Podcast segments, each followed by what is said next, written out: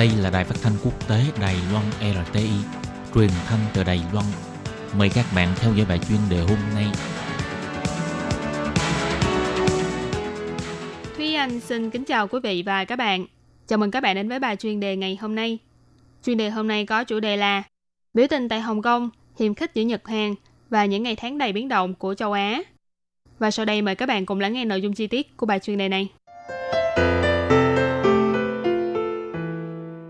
Gần đây, cục diện Đông Á ngày một rối loạn và thường xuyên biến đổi, trong đó bao gồm cuộc biểu tình chưa đến hồi kết của người dân Hồng Kông và mối quan hệ càng lúc càng căng thẳng giữa Hàn Quốc và Nhật Bản.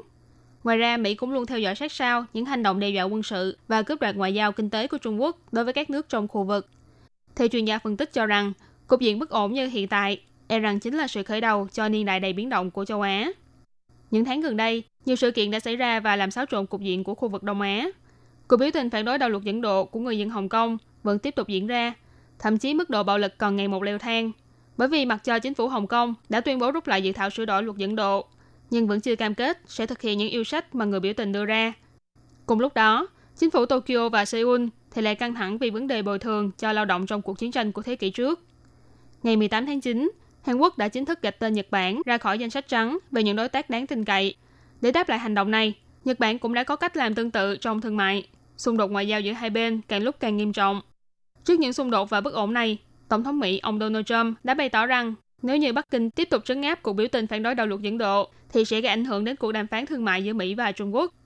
Còn về việc Hàn Quốc hủy hiệp định chia sẻ thông tin tình báo quân sự với Nhật Bản, việc này cũng khiến cho Mỹ phải đau đầu vì không biết nên điều giải tranh chấp giữa hai đối tác mật thiết ở khu vực Đông Á này như thế nào.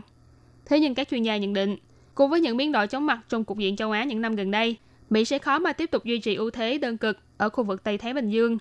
Nguy cơ tại Hồng Kông và mối quan hệ ác tính giữa Hàn Quốc và Nhật Bản chỉ là một sự khởi đầu cho niên đại khó mà lường trước được của châu Á. Chuyên gia về nguy cơ chính trị của Mỹ, ông Robert Kaplan, đã phân tích trên trang mạng Foreign Policy rằng, từ sau chiến tranh thế giới thứ hai kết thúc, Mỹ, Nhật Bản và một số nước đồng minh trên cơ bản là đã nắm quyền chủ đạo trong việc duy trì ổn định trong khu vực biển châu Á.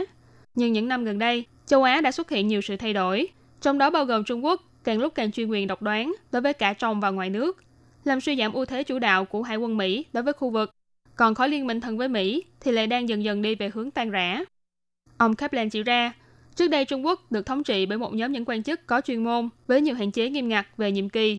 Nay Trung Quốc lại chuyển hướng sang sự thống trị của riêng một cá nhân. Chủ tịch Trung Quốc ông Tập Cận Bình một mặt dùng kỹ thuật quét gương mặt để giám sát hành vi của người dân, mặt khác thì mượn danh nghĩa chủ nghĩa dân tộc và ưu thế về kinh tế để tích cực khuếch trương dùng cách gây sức ép và độc đoán để ứng phó với những thử thách từ trong và ngoài nước. Trong lúc Trung Quốc tích cực mở rộng ra bên ngoài, thì mặc dù Mỹ đã xem Trung Quốc như là đối thủ chiến lược, nhưng mối liên kết giữa các nước đồng minh với Mỹ thì lại bị đả kích liên tục. Theo phân tích của ông Kaplan, từ sau khi ông Trump lên nhận chức tổng thống Mỹ và tuyên bố rút khỏi hiệp định TPP, độ tin cậy lẫn nhau giữa Mỹ và các nước đồng minh ở châu Á đã giảm đi đáng kể. Năm ngoái, khi Triều Tiên và Hàn Quốc có cuộc gặp gỡ lịch sử, thì Nhật Bản vẫn giữ nguyên thái độ đối với Triều Tiên như trước đây. Điều này cũng cho thấy quan hệ đồng minh giữa Mỹ và các nước châu Á đã bắt đầu có dấu hiệu rạn nứt. Ông Walter Rosenmith, chủ bút chuyên mục quan điểm toàn cầu trên tờ Wall Street cũng nhận định rằng, việc ông Trump quay lưng lại với TPP và đơn phương tiến hành đàm phán phi hạt nhân hóa với Triều Tiên đã khiến cho chính phủ Nhật Bản cảm thấy đau đầu.